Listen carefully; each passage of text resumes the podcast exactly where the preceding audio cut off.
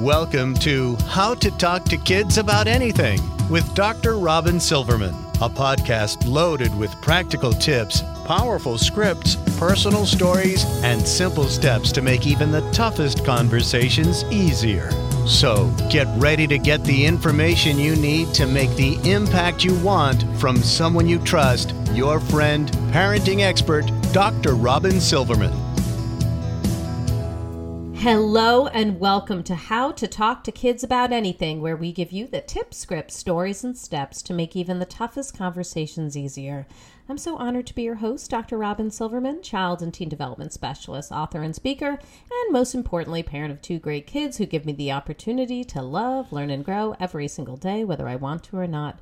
Believe me, I get it. It's not always easy, but we're in this together, and we have some great people helping us along the way. Now, all children, regardless of their genetics, are at some risk for substance abuse. According to the National Center on Addiction and Substance Abuse, teen drug addiction is the nation's largest preventable and costly health problem. Despite the existence of proven preventative strategies, 9 out of 10 adults with substance use disorder report that they began drinking and taking drugs before age 18. Now, we have some room to grow that particularly refers to us in relation to this podcast. According to Columbia University's Center on Addiction and Substance Abuse, CASA, between 75 to 87 percent of parents talk at least a little about nicotine, alcohol, and marijuana, but just 50 to 60 percent talk about other drugs such as heroin, amphetamines, and abuse of prescription medications. So we can make a difference with bringing this topic to the forefront. But what do we say? What can we do to help create a supportive, open environment where substance abuse and the stressors surrounding it are not hidden in a closet where drinking and drug use can be triggered and take hold? For this conversation, we have Jessica Lahey on, who has been with us before when talking about the gift of failure, and this time on addiction and addiction inoculation. Jessica Lahey is a teacher, writer, and mom. She writes about education, parenting, and child welfare for the Washington Post, the New York Times, and the Atlantic, and is the author of the New York Times bestselling book, The Gift of Failure How the Best Parents Learn to Let Go So Their Children Can Succeed. She is a member of the Amazon Studios Thought Leader Board and wrote the curriculum for the Emmy nominated Amazon Kids The Stinky and Dirty Show. She lives in Vermont with her husband, two sons, three dogs, and two cats, and her new book is entitled The Addiction Inoculation Raising Healthy Kids in a Culture of Dependence. So, welcome, Jess, to How to Talk to Kids About Anything.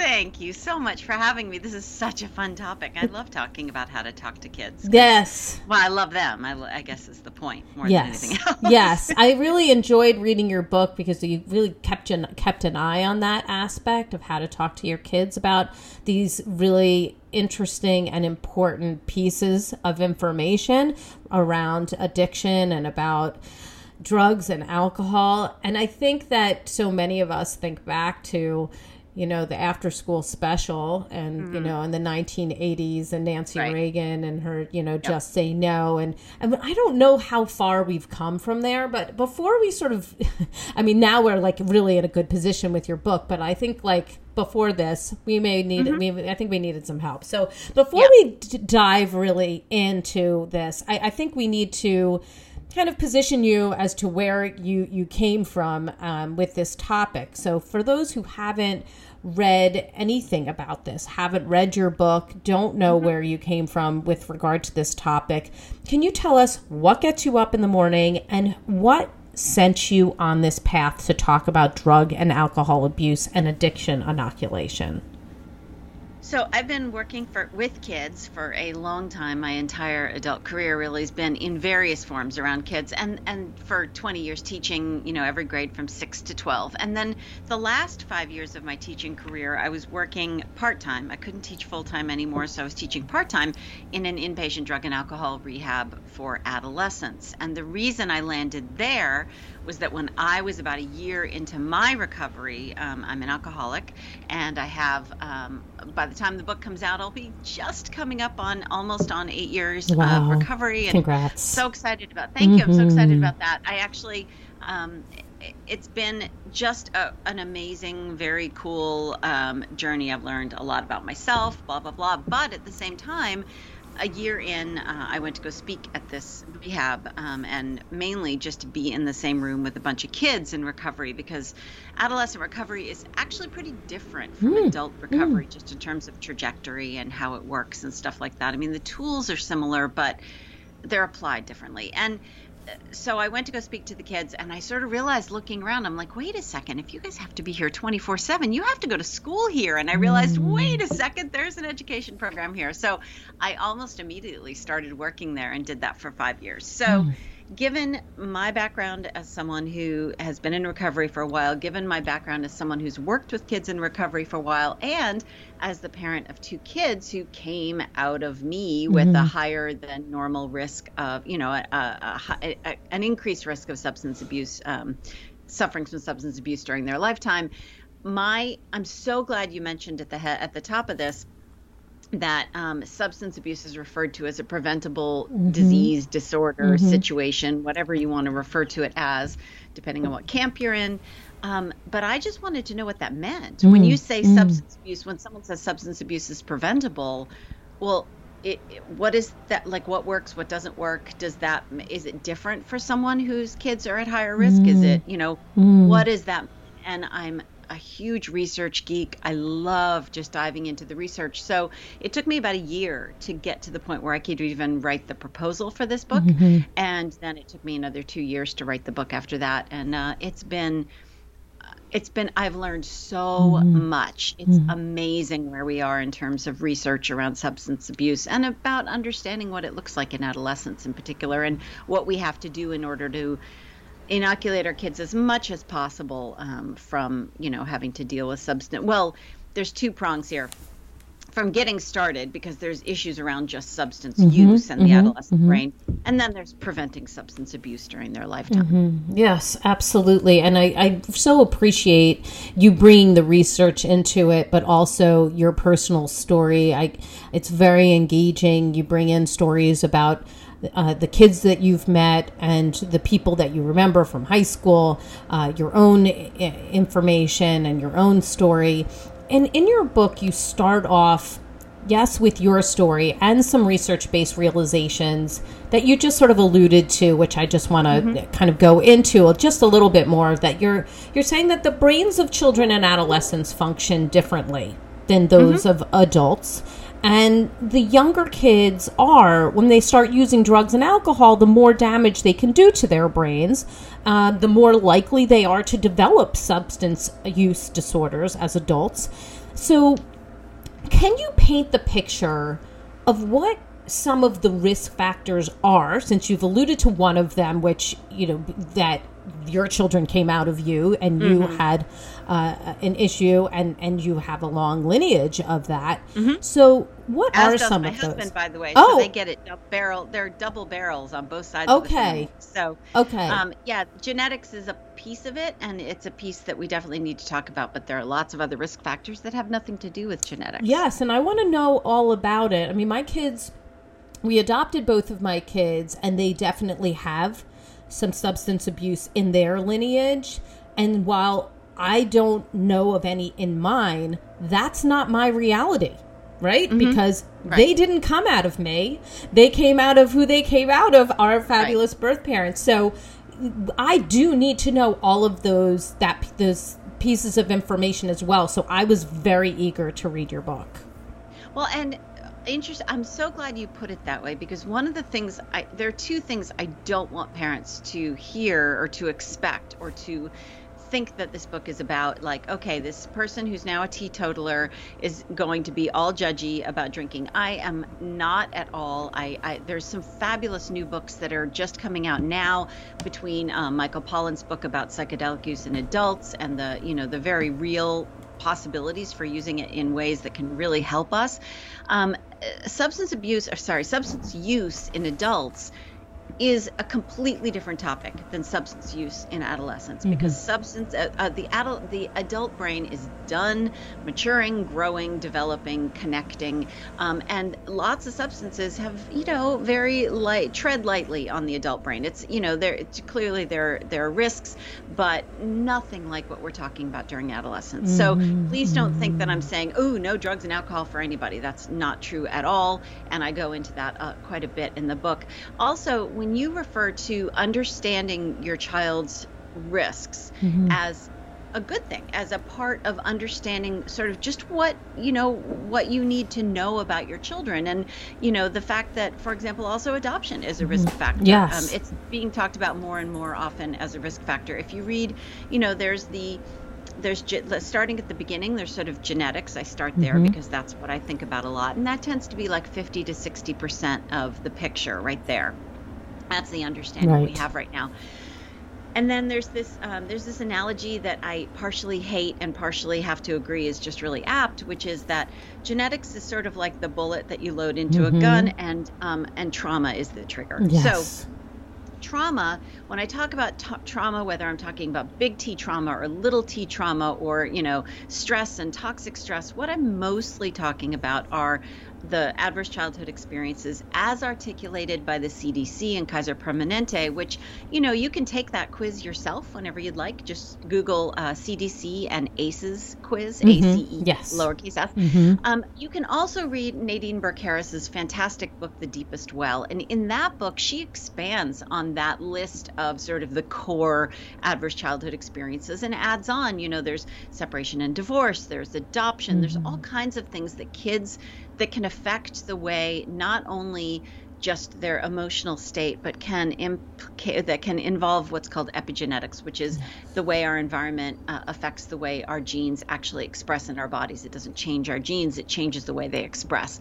So there's genetics, there's trauma, big and T, little, big T and little T trauma, and stress and things like that. Then there's also things like um, academic failure uh, aggression towards other children, if your child is expressing a- aggression towards other kids, that's something we really need to get into and uh, and do some intervention on. Another one is social ostracism, and you can start to see how some of these risk factors can get inextricably tangled up in each yes, other. for sure if you have early academic failure or early aggression toward other children, that can very easily morph into and turn into, you know, social ostracism as well. So the earlier we intervene on these things, the better. And you know, given that uh, I, I, have to acknowledge that it's a really it's really difficult to get early interventions for everything we need early interventions for. So I try to go to as many sources as possible in the book and give guidance around where we can mm-hmm. find those mm-hmm. interventions. So essentially, and I think about it as like one of those old timey scales of justice scales where risk is on one side and prevention is on the other. And the heavier your risk side, the heavier your protection side is going to need to be. And I really do view that risk side and understanding what's on that side of the scale as empowering. I can't be ashamed of it.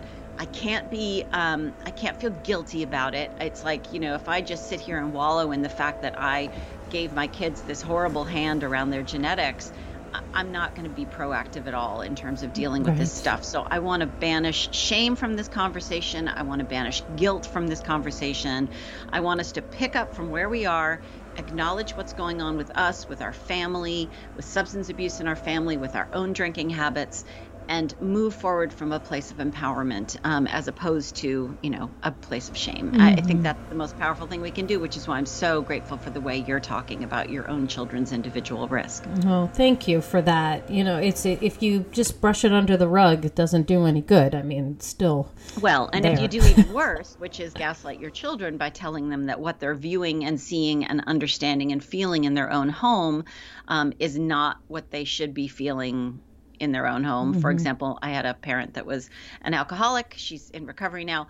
Um, that to me being told that what I was perceiving in my world was not what I was perceiving in oh. my world and I oh. just need to just ignore it. Oh.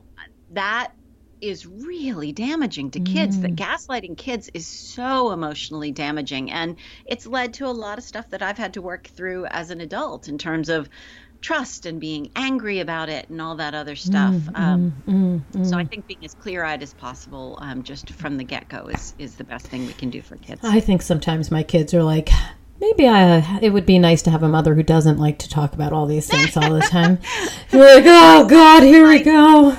Yeah. Yeah, my high school age son, he said he had a human biology class last semester in school, and the teacher was just curious and took a poll and said, How often, or do your parents ever talk to you about drug and alcohol, drugs and alcohol? And my son was like, When does she not Yes. talk to us? But the key thing about that is, and I was talking to someone yesterday about this, it's like, quote, the sex conversation. know, There isn't right. just one sex conversation, No. right? And the more often we have them, the easier they become. It Yes. be- it's if you start really early and you're starting with general health topics and you're going with the developmental sort of flow, Yes. they're really not scary conversations. No, and the more you're right. normalized the conversations are, the easier it's going to be to broach that topic. Yes, I, I, I was reading your book the other day, and I don't know if you saw this, but I had posted on Instagram that my son walked in. He's like, um, "Oh, you're reading," and I, I was like, "Yeah, I'm reading a book about," and he's like, "Sex," because he's just so used to me. Like I, ju- I was writing the chapter for my book on sex, and so he was used to me, right? Like, re- and it's just so commonplace now. I'm like, no addiction, but like, it was just, you know, he's ten years old. He's It's about addiction. Yes, now. this one's about addiction, so get ready now. Um, and we do talk about it a great deal, given given their lineage. So, so when talking about drugs and alcohol with parents, I've often heard people say the phrase, "Oh, mine would never," you know, dot dot dot, do that, this, that, and the other thing. And you have a chapter devoted to the "not my kid" mentality um, that can be a real barrier to conversation in in everything. I mean, you just mentioned the sex conversation, and I've had conversations with friends of mine, and I'd be like, you know, talking about something that maybe my son said or my daughter said related to, you know, a question about sex or whatever, and they're like, oh, we haven't done that yet. You know, he's only twelve or thirteen; he doesn't need to have that conversation. And I'm like, okay, so we're sort of in that same camp, right? Like the not my kid, they don't really need to know about it, kind of sort of idea, and it puts a barrier to this conversation and and it makes it so we have trouble seeing problems before they become overwhelming you know giving information before they need it. In truth there's some sobering statistics that you mention you say addiction exists in all ethnicities socioeconomic groups and kids consume over 10% of alcohol sold in this country. Wow. In any given month 8% uh, of eighth graders and 33% of 12th graders of mid- of American middle and high school students drink some alcohol. 10% take some illegal drug, 18% drink enough to count as a binge, and 8% uh, drive after drinking. One in five has have been in a car with another person who has been drinking. And and here's the sort of you know whop in the head that research reveals a steady increase in the numbers of kids who've become addicted between the ages of 12 and 18 and their 1st mm-hmm. use typically happens in 7th or 8th grade which wa- wallops me in the head because Yeah. my my daughter's in middle school my son will be in middle school next year. So how can we tip the scales and amplify protective factors whatever they may be? I'd love you to talk about that. That can help to put our kids on a health the healthy side of those statistics Okay, so I, I'd like to start with one of my favorite topics, which is reframing and helping kids understand um, the truth about the data. So you just said them some things. You just uh, uh, you know talked about some data, and you said, "Wow," and you know these numbers are higher than I thought. But let's also think about it in terms of kids' perception of if you ask kids h- about the kids around them are they drinking or you know that there's that you know oh everybody does it kind of thing well if you know if we know that for example by the end of eighth grade only 24% of kids talk uh, report having had more than a sip of alcohol the answer to the the the rejoinder the the inoculation to um, helping kids be inoculated to sort of that that assertion everyone's doing it. We also refer to them as refusal skills is no, actually, that's not true. Only a quarter of kids mm. by the end of eighth grade. That's not everybody doing it at all. And mm. so, the cool thing about having real information is number one, we know that real information and giving kids honest, true, real information about how many people are doing it and um, how they can refuse it. Inoculation theory is this really powerful tool where we found out that it turns out that when we protect kids against one high risk behavior, um, we actually, it generalizes and we protect them against other high risk behaviors. So, talking to kids, giving kids refusal skills around drugs and alcohol, for example, or, you know, throwing themselves off of a garage into a pool mm-hmm. or engaging in early sex or whatever, mm-hmm. um, all of these topics uh, uh, against all of these risk, high risk behaviors, we can actually inoculate against other ones as well. Mm. There's so cool that it's generalizable. But when we give refusal skills, give, give kids refusal skills or do this inoculation theory with them, not only, this is so cool, not only are they, does it increase their feelings of self efficacy about their ability to refuse these things. They are also, in the end, more likely to use these refusal skills. And in the coolest part, they're more likely to talk to their parents about the fact that they use these, refer- these mm. refusal skills. So not only does it open up communication, it increases the chances that they will refuse and it helps them feel in control of their ability to refuse. And it's pretty similar, actually, for me anyway, to the fact that no matter how secure I'm feeling in my sobriety, I always have an exit strategy when I go to a party mm-hmm, or a dinner mm-hmm. thing. And my husband and I just sort of have some signals. And if I'm done and I'm feeling just, you know, there's a lot of booze going on in the room and I don't necessarily feel tempted, but I just don't feel great about being there, right. you know, we go. And helping kids, in fact, in the book, I give scripts for like things to help kids see things that they can say yes. um, in order to refuse. And some of them are just downright practical, having to do with like, I can't, I'm taking an antibiotic and I'm not supposed to drink and take the antibiotic. Yes. Or, you know, I'm I'm Asian and I have this genetic predisposition for this weird thing that happens when I drink alcohol. My skin flushes and I'm kind of allergic to it. And my There's, son has celiac, so I so appreciated you yes, saying it. I mean, yes. are like instead of just saying to him, you know, you you can't drink because right. this will you know obviously this right. will happen with related to beer and, and a lot of the other ones barley blah blah blah rye he i can help him to use that as as this inoculation me- uh, messaging so that he has an out for anything that he wants to have an out with my son used to my older son actually used to throw me under the bus and say you mm. know my mom is an alcoholic it's just not my thing and you know blah blah blah and i'm like cool yeah perfect me. please use me please use so, me and you know it's it's just anyway, so there's the idea that when we give kids real information and we give them real data, we help them understand. Uh, you know, I talk about all kinds of things in the book that I found out. For example, um, kids tend to overestimate the investment, the emotional need, the amount of drink drinking that other kids do. So other kids' sort of interest in alcohol, they tend to exaggerate that in their own minds. Mm-hmm. It's a mm-hmm. percep- It's a problem of perception. We tend to do it in general. If we were to ask a kid, "How much do you think your your friends drink?" They will overestimate that amount. And they will also overestimate how upset, for example, their college roommates would be if they were invited to uh, an event that had no alcohol. So you can see mm. this horrible self fulfilling cycle we've got mm. where kids are overestimating the amount that other kids drink. If you're a boy, you're more likely actually to increase your use in order to match that that erroneous mm. perceived mm-hmm. norm and if you're a girl you're more likely to withdraw socially if you don't want to drink and you and you don't want to be a part of that the other problem is is that for example with college it means that colleges aren't offering sober events they're not mm-hmm. offering you know mm-hmm. alcohol free events because they overestimate the amount that you know oh no one will come if there's not alcohol here mm. and so we're creating a situation in which we're setting ourselves up to um, continue to propagate this whole you know well everyone drinks at college it has to be a part of every single function that kind of thing thing.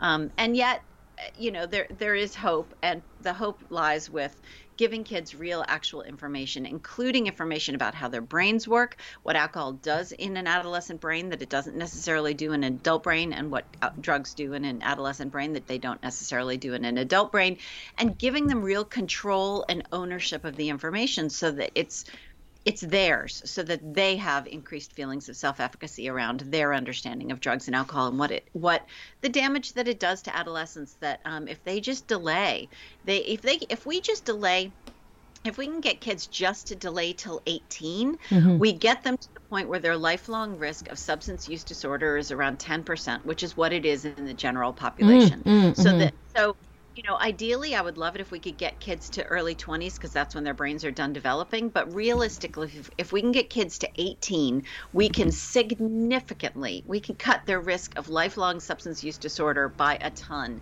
Mm-hmm. In middle school, it's around 50%. Um, if we can get them to 10th grade, it's about I think 17%. And if we can get them to 18, um, the 18 years old, then it goes down to about 10%. Mm-hmm. So delay, mm-hmm. delay, delay. Protect the brain and delay in terms of likelihood of substance use disorder. So I I love that we're we're talking about how to talk about this. I think that is so key because the people who are listening to this really want to be able to dive into these conversations. Um, and you mentioned that you know, a lot of these kids are really getting their, I'll call it like more relied on information from the most unreliable sources. And, I, and you just, you know, brought, brought it up like everybody's doing it, you know.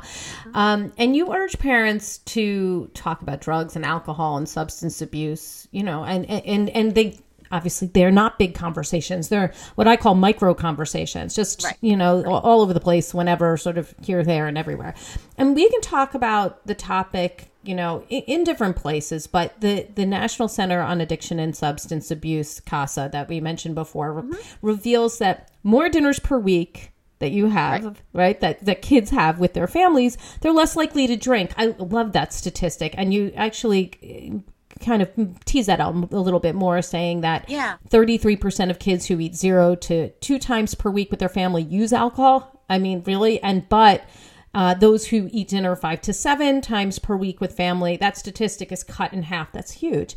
So yeah. whether well, and keeping in mind, of course, I'm married to a statistician, and so every single time I look at these statistics, right. I have to say how much of that is correlation, how much of that is causation, how you know yes. kids who are in an unstable home environment, of course, would be less likely to have dinner more times per right. week, and of course, would be more likely to use. And I also want to point out I also don't want parents to feel bad about this because I think family dinner is emblematic of something else. It's mm. emblematic of time face to face looking in each other's exactly. eyes. Exactly. And it could be um, breakfast, to be in the car. Dinner. You know, right. you're driving right. in the car with your kid for 45 minutes to something, you know, that's just as good. You're just being together. But uh, so it doesn't have to be the dinner table. I think it's, you're exactly right. It needs to be just time together. So when you're with your kid, for a certain amount of time. How can we then start these conversations about drugs and alcohol? And what topics would you say we should definitely cover over a period of time? Oh, so this starts really early. And, you know, let's say we're talking with, and keeping in mind, of course, that the best, most evidence based, proven, effective uh, substance use disorder, substance abuse, sorry, substance abuse, substance use and abuse, really, prevention programs start really young and they're really they're just look like really good social emotional learning programs with health components mm-hmm. so um, you know when you're talking to really really little kids you're talking to them about the things we put in our bodies and the things we don't put in our mm. bodies. Why do we spit out the toothpaste and not swallow it? Why do we not eat the soap? Why do we not eat Tide Pods? Why does this prescription bottle sitting here on the counter have mommy's name on it and not mm. daddy's name? Mm. Why mm. can't daddy just take mommy's pills if he mm. needs the same medication? And, you know, to having conversations about, you know, like, mm.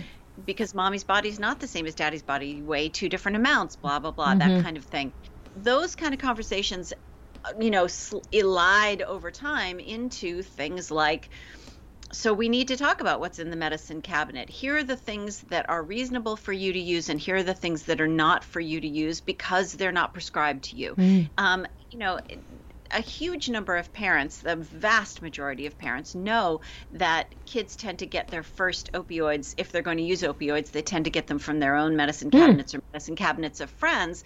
And yet, only 10% of parents are talking to their mm. kids about that. Mm. So, having these conversations when they start really young, uh, you know, it makes it easier to sort of take the stakes up as we go along. I happen to find that a lot of really great conversations come out of what's on the radio, what's happening mm-hmm. on television. Um, there's so many exposures um, to drugs and alcohol on television and uh, you know i like to use the fact that for example adolescents do not enjoy being manipulated they Oh, really it. yes. so i love having conversations about advertising Mm-hmm. and they think it's funny too about like what is being advertised Yes. here Do you know they use shoe polish on those hamburgers when they're presenting to well, you? Like, mm, that, delish. not only that, things like what are they really selling here? Like, are they selling a beer? Are they selling like that? You're going to have all these pretty model friends and be able to be on a beach together On on, a, a- weekday with a yacht. afternoon. Not a, right, exactly. so, and especially if your kid is involved and a huge uh, um, viewer of sports, because sports Mhm. marketing, in fact, FIFA is one of the worst offenders having to do with uh, drugs and alcohol. Well, alcohol and and sports marketing. So Mhm. and in cartoons could see alcohol used in cartoons and talking about how alcohol is being portrayed is it being portrayed as something that you can have with your friends that elevates you know a happy time or is it portrayed as something that someone needs at the end of the day to cope with their life Mm. these are two very different um, and it's pretty clear that uh, and this is in the college chapter that depending on how a kid drinks that's a big indicator of whether or not it might become a problem versus it's a situational thing that is probably not an issue as or is less likely to be an issue Mhm. so having those kind of conversations are great in the peer chapter i talk about this a lot because um, you know a big risk factor for substance abuse is if a kid's friends Mhm. use substances Right. I don't know. That sounded a little too black and white to me, and Mhm. I'm a questioning kind of person. And so I looked into that, especially since my son had a friend who was thrown out of school Mhm. for substance use, thrown out of three schools for three Yeah, that was a really interesting story you put in there. Yes. and we had so many really productive conversations about not just what it means to be a good friend, what um, he got out of this friendship. Like, why are you sticking with this kid? Mhm. You know?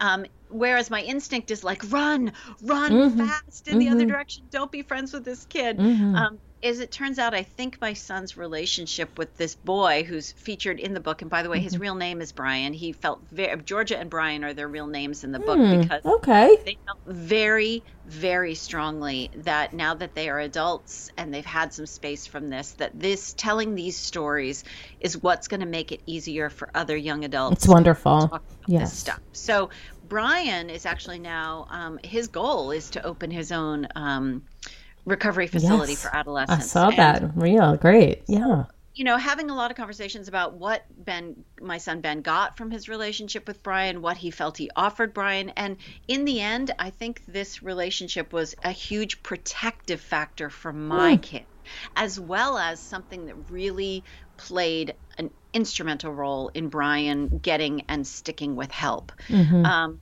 so I think it's it's imperative for us as parents to find your openings where you can find them. The media, whether that's when you know seeing Uncle Jerry have to go outside to smoke mm. a cigarette because Grandma won't let him smoke in the house, and why is that? What is it that you know makes it so that we would kick someone outside if they're smoking? That kind of thing is those are all natural places to find these conversations. So I could imagine you would have felt uh, sort of I mean, alarmed as you were mentioning, like you're saying, like you run, run from that kid, like you know, and and I think parents also can sometimes feel really ineffective during the middle school and high school years as as peers become so much more the center of the of our kids' lives. Peer pressure, their influence is is so much stronger. So how would you say then we can how can we encourage healthy peer groups. And then what do we say or do when we wind up with the knowledge like you did uh, that one of our children's friends is involved with drugs or underage drinking or partying or other really you know at-risk behavior? So our first instinct, as mine was, in fact, my son, my older son, was friends with someone from elementary school, a kid that I could just tell mm-hmm. really loved risk. Mm-hmm. Really, lo- I mean, this kid had a broken bone every time I turned around, Yes. and I was like, "Oh man, this is this is bad. This is mm. going to be a kid who is going to be, you know, more likely to dri- uh, drink and drive, more likely to take unnecessary risks." And we know from the research that kids um, when kids are around other kids, they tend to take risks that they might not take when they're on their Sure, own, sure. especially in this case when they're around someone who's willing to take more risks. Mm-hmm. Um, so my instinct there was to, you know, was to shut that down Right. and just f- sort of push my kid to say, no, no, no, this kid can't be your friend. Well, that's ridiculous. Mm-hmm. Number one, I think at the time the kids were like seven. I'm just forecasting out 10 years. But uh, the other problem is the minute if if I had said to Ben, Brian, you cannot be friends with Brian anymore. Number one, that's illogical. They were they were on the same cross country team. They were in all mm-hmm. their classes together. It just mm-hmm. it didn't make any sense. Number two, that would be about the fastest way for me to push Ben toward this kid because you know mom says no. Mm-hmm. So I think the thing that this did for me was to help me understand the power of having a lot of conversations, using this as a way to have a lot of conversations without being obnoxious and obsessive about it. We did. I, I did bring it up from time to time. Um, if my son didn't bring it up, I brought it up from time to time. Um, and continuing because that's an evolving situation, right? Brian's coming and going out of my son's life, and the, that's an evolving conversation. Having conversations about the, what a kid gets from a given relationship. Often, if a kid is using drugs and alcohol and having problems with drugs and alcohol, often, and I can speak for myself, I became a lot less fun to be around. I became more stressful to be around. I was, you know, when we get deep into the weeds of our own use or abuse, in my case, um, there's more lying. There's more, you know, it's just, it's bad. Mm-hmm. And being friends with me becomes really hard, became really mm-hmm. difficult. And being my spouse got more difficult. And so mm-hmm. if I can say to my son, you know, look, what what is it you're getting out of your relationship at this point? Because when you come home from hanging out with this kid, you just don't seem as happy as mm. you used to. And then modeling for them that you that your relationships are rooted in, you know, for example, since I got um since I got sober, one of my best friends does this thing for me almost every time we're going to the same event together. She'll call ahead to make sure that there's non-alcoholic drinks available mm. to make because that's so thoughtful. of showing me that she loves me and that she supports me. And sometimes she doesn't even tell me that she did it. Mm-hmm. And to me, talking about that is really important with my kids because that's having a friend who has my mm. best interest at heart, not her best interest. Mm-hmm. And modeling those conversations, modeling those friendships, I think is a really important thing to do with your kid as well. So lots of conversations about why they're friends, lots of mm-hmm. conversations about, you know, what if so and so said, you know, come on, just try it, because often kids who do drugs and alcohol want their friends to do them too, um, just to keep them company and not feel as bad about their own use. Um, and certainly that was true for me. It was easier for me to drink if people around me were drinking. Right. Um, so having those conversations often, um, that's going to be really helpful as well. And just keeping a close eye on a closer eye than you might. And for me, as the person who wrote Gift of Failure, this is an awfully delicate line to walk. Um, I would have, I would be more likely to keep an eye on that relationship, a close eye on that Right. relationship, and then I might invite them to our house instead of going out other places. Right. Right. Okay, that that makes a lot of sense, and I think it is important to to keep an eye, as you were mentioning, because you do want to you do want to get to know the people that your children are friends with. You do want to see mm-hmm. them in action, and you know, just to piggyback what you're saying, that you know when we're asking what you're getting out of a relationship you're also asking about what you hope to get out of relationships with with friends and what do you you you know how do you define a friend? What words come to mind? Do that Right. does that person fulfill those that definition that you've put forth? Because when it comes out of their own mouth it, it's hard to argue with. So you talk about having rules and expectations about drugs and alcohol and and I don't know that many have really voice those in definitive ways and you've mentioned that too in your book where one person like had really like three very you know definitive rules but most people i, I wouldn't say are here are your rules about you know Right. and here's my expectations about Right. alcohol and drugs they may just kind of talk about it here and there but not really as pointed as that so what would you encourage uh, people people say around rules and expectations in their households um, if children are present wh- what could be some rules and expectations that they are more pointed about? So uh, the research is really clear in terms of house rules that um, parents who give a consistent message of no, not until it is legal for you to drink, that um, that those kids they have fewer kids will go on to have a substance use disorder during their lifetime again correlation causation issues there but still the research is really really clear on that the problem with um, permissive messages about drinking and i'm not talking like oh have your friends over and have a keg here because then everyone will be safe although i this happens all the time of too. course it does you know yes. i might as well you might as well drink in my house and i'll take all the keys because therefore you're safe not only it, can you get in a lot of legal trouble for that because it is illegal um, but parents who give a message of you can have a sip here and there, you can have a little of your own wine. You know, parents who have this romantic ver- vision in their minds of sort of the the European parents. Yes, so they do talk about parents, that. Yes, right. Parent, kid, one. What we want is to raise kids for whom alcohol is no big deal. They could take it or mm-hmm. leave it. Right. We want kids who know how to drink moderately. The problem is, is we can't teach moderate drinking in the way we think we can, and not only does it not not only does it being permissive in your parenting and giving kids sips and that kind of thing actually raise the chances that your kids will have a substance use disorder during their lifetime.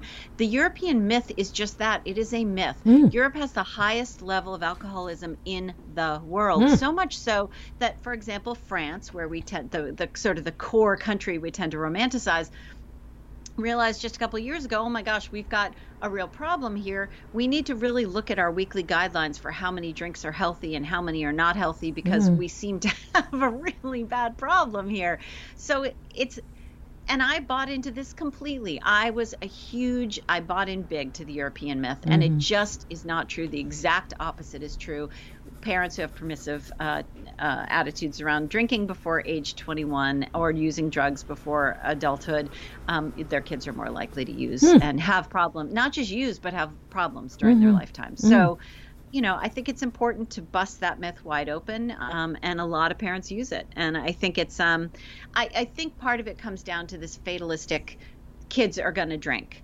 Here's the thing I would love parents to think about adolescents are in the second of two really massive reconstruction uh, cognitive development, structuring in the brain where the uh, lower parts of the brain are hooking up to the higher parts of the brain, the prefrontal cortex.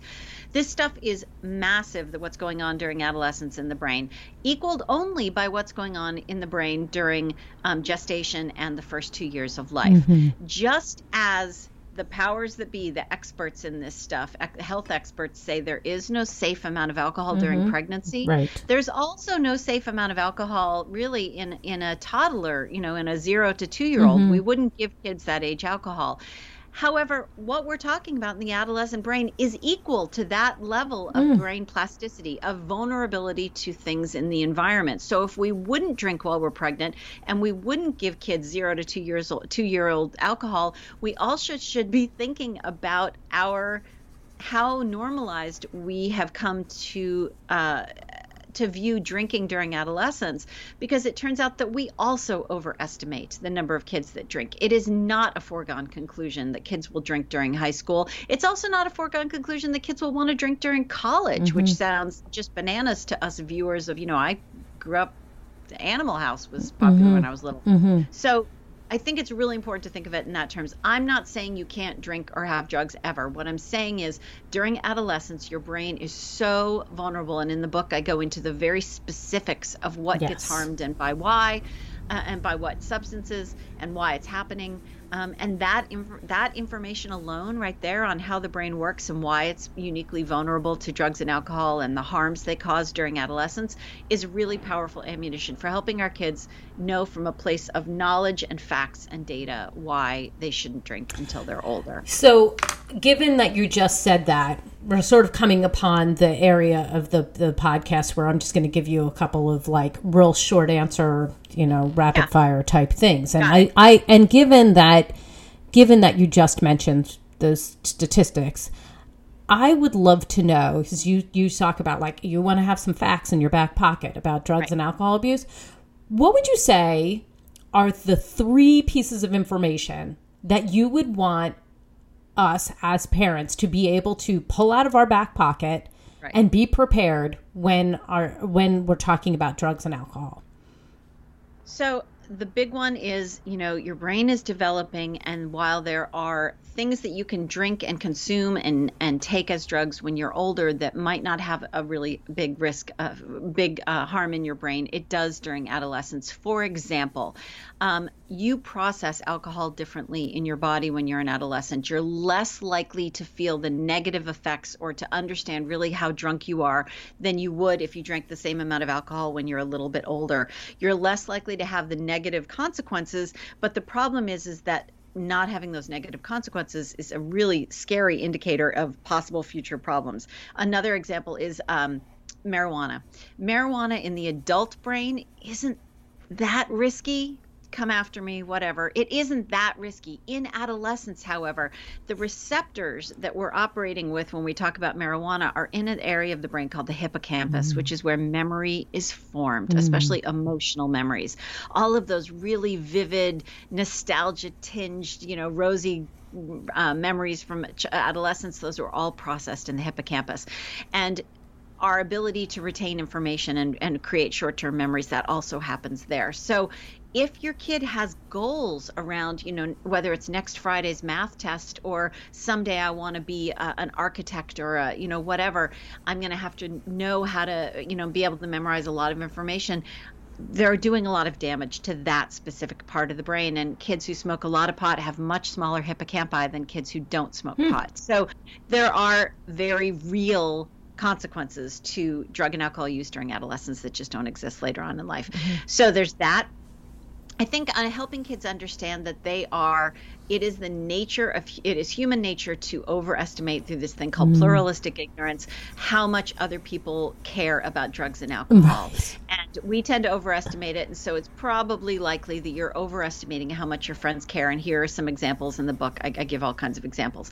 I think the last thing to really think about is to come at it from the perspective of, I'm not telling you that you shouldn't use drugs and alcohol because I'm some, you know, like uptight, you know, because I said so parent. Mm-hmm. I'm telling you this because one of the reasons that especially the reason that uh, kids drink that is more likely to get them in trouble down the road is because they don't feel like they're enough. Mm. And I want you to feel like you are enough. Mm. I the drink that I miss the most is the one I used to have before I went to the dinner party or the mm. whatever cocktail party so that I could feel like I was enough, so that I didn't feel like an imposter when I was going in the door, so that I could ease that social anxiety. Mm-hmm. But I quote um, Chris Herren in the book. Mm-hmm a wonderful resource um, uh, for drug and alcohol prevention. And he talks about the fact that, you know, we tend to talk a lot about the worst day. And yes. my worst day drinking was pretty bad. Mm-hmm. But we don't tend to do a lot of talking about the first day. Mm-hmm. The reason the kid feels like he can't be you know enough in front of his friends or like Brian that he needs the approval of these kids because he is not enough. Mm-hmm. And if your if your kid understands that you're not coming this from a place of just being a super uptight, you know, um, parent who you know is a teetotaler themselves, coming at it from the perspective of because you are enough, and I want you to know that in your sober mind without having to resort to taking something so that you could feel mm. like you're enough. Mm, mm, and mm. over, and I work with thousands of kids a year and went over and over again that's what kids want is to feel like they are enough mm-hmm. that they that they are enough for us as parents and that they are enough for their friends mm-hmm. and that they mm-hmm. deserve be there out there in the world as a presence. Yes, and you talk so much about the need for connection and belonging, mm-hmm. especially in Brian's case. And I also love the the statistic that we mentioned in the beginning where, you know, when people are when your child is like everybody's doing it and you're mm-hmm. able to pull out, well actually it's only a quarter of mm-hmm. kids. Um, and it's much fewer the, the numbers numbers are so I mean, some of the numbers are a little scary when it comes to young young kids, you're like, oh my gosh, I didn't know anyone was doing right. it at this age. But on the other hand, some of the numbers like uh, weren't as bad as I sort of right. my worst case scenario yes, was. So helping kids know that is really important. Okay. Tell, give us this the end of this sentence for me. If sure. we if we want to raise healthy kids in a culture of dependence, we must help them help them have a voice, help them feel that they are good enough, give them a sense of self efficacy so that they feel like they have earned their place in the world and they can go out into the world and do things and be effective. Mm. That's honestly at the center of mm. all of this. Okay. Give us your top tip. What do you want us to walk away with after listening to this podcast so that we can best talk to our kids about drug and alcohol use and abuse and so that we can help uh, help them to to talk about it with us and inoculate them when they are in the state of, of being with other people who might be questioning their choices. So most of the solutions, um, if kids end up having problems, are going to come from their family. But it also starts um, the, the, it starts with the family, and mm-hmm. it starts with having a really clear eye um, regarding your own use, your siblings' use, your parents' use, your aunts and uncles' use, because there is so much shame and secrecy around this. And the more we can have a really clear eye about not only whether or not we use, but why we're using. You know, if we're part mm. of that mm. whole like mommy wine culture and we say, mm. you know, I mm. have had such a hard day, I have earned this. Mm. If we're mm. if we're, you know, if we're giving our kids the impression that our earned glass of wine at the end of the day is what allows us to cope with being, you know, a mom or having to go to work, then what we're teaching them is to use drugs and alcohol as a coping mechanism. So I think we have to start with ourselves, mm. and, and that's I hate to say that because that's the hardest it's part. Worse, can't we just have like but, the easy yeah. button there? Yes, yeah. exactly. Yeah, I would love to be, just be able to throw the hypocrisy switch and mm. you know be able to do whatever the heck I want. And can't and you just give us a couple of statistics and we can just move on from there? I know? know exactly. Yeah. Maybe just you know, yeah, that would be so much easier. It, it doesn't work be. that way. It would be. Yes, exactly. Anytime we have to bring ourselves in it and and then have to actually do some work on our our innermost selves just like i can tell you this though the tough. more i talk about this and the more every time i'm up on stage doing an event for you know talking Gift of Failure stuff um, and I mentioned that I'm in recovery, uh, and it I mention it during a very specific part of the talk, mm-hmm. and every single time I mention that I'm in recovery, I get an email, someone reaches out, mm. someone comes up mm. to me at the end of the talk and thanks me for mm-hmm. being honest about it yes. um, because they have a relation or they're worried or whatever.